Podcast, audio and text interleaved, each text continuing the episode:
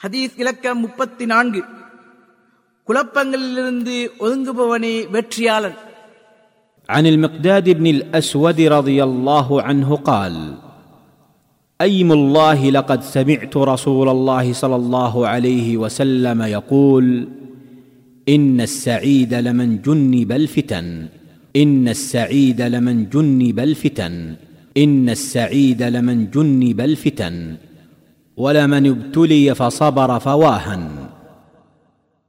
அல்லாஹ் மீது சத்தியமாக நான் நபி ஸல்லல்லாஹு அலைஹி வஸல்லம் அவர்கள் கூறுவதை கேட்டேன் குழப்பங்களை விட்டும் தூரமாக்கப்பட்டவனே வெற்றியாளன் என்று மூன்று முறை கூறிவிட்டு மேலும் அக்குழப்பங்களால் சோதிக்கப்பட்டு பொறுமையை கடைபிடித்தவனும் வெற்றியாளன் அவ்வாறு குழப்பங்களில் மூழ்கி இருப்பவனுக்கு கை சேதம் தான் அறிவிப்பவர் மிகதாத் பின் அல் அஸ்வத் ரதியல்லாஹு அன்ஹு. ஆதாரம் அபுதாவுத் அஷேக் அல்பானியின் நபிமொழி சஹி எனும் தரத்திலுள்ளதாக கூறியுள்ளார். ஹதீஸ் அறிவிப்பாளர்.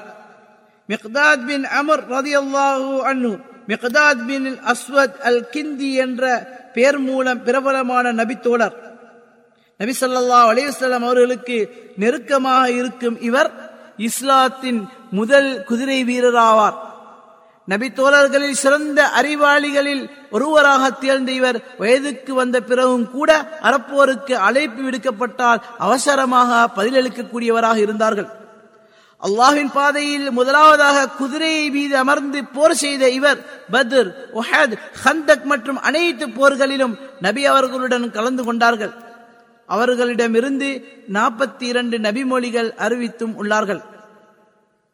இந்த மிக்தாத் ரதியல்லான் அவர்கள் கொடை வள்ளலாக இருந்தார்கள். நபி அவர்களின் பேர பிள்ளைகளான ஹசன் ஹுசேன் ரதி அல்லாஹ் அன்ஹுமா ஆகியோருக்கு முப்பத்தி ஆறாயிரம் திருகங்களும் நபியுடைய ஒவ்வொரு மனைவிமாருக்கும் தலா ஏழாயிரம் திருகங்களும் கொடுக்குமாறு வசியத் பண்ணினார்கள்.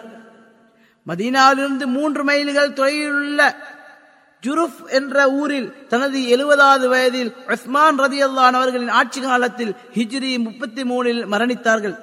அங்கிருந்து மதீனாவுக்கு சுமந்து வரப்பட்டு வக்கீயில் அடக்கம் செய்யப்பட்டார்கள். உஸ்மான் ரதியல்லான் அவர்கள் இவருக்கு தொழுகை நடாத்தினார்கள். ஹதீஸிலிருந்து பெறப்பட்ட பாடங்கள். ஒன்று குழப்பங்களிலிருந்து பாதுகாப்பு அமைதி வாழ்க்கை பேரின்பம் ஊரில் நலவுகள் அதிகரித்தல் அபிவிருத்தி உண்டாதல் ஆகிய அனைத்து இறையச்சத்தின் மூலம் உண்டாகின்றன. இரண்டு இஸ்லாம் என்பது கருணை அமைதி பாதுகாப்புள்ள ஒரு மார்க்கமாகும். அதனால்தான் எவ்வித குழப்பங்களிலும் குறிப்பாக அரசியல் குழப்பங்களில் தலையிட வேண்டாம் என முஸ்லீம்களை தடை செய்திருக்கின்றது. மூன்று குழப்பங்கள் சோதனைகளின் போது பொறுமை காத்து நற்செயல்களின்பால் விரைந்து அல்லாஹை வணங்குவதில் ஈடுபடுவதுதான் முஸ்லிமின் கடமையாகும். நான்கு நபிமொழியில் இடம்பெற்றுள்ள வாகன் என்ற சொல்லின் விளக்கம் என்னவெனில் கை சேதம் அதாவது இது போன்ற குழப்பங்களில் கலந்து கொண்டவனுக்கு ஏற்பட்ட கை சேதமே என்பதாகும். அச்சொல்லின் கருத்து ஆச்சரியமே என்பதாகவும் கூறப்படுகின்றது.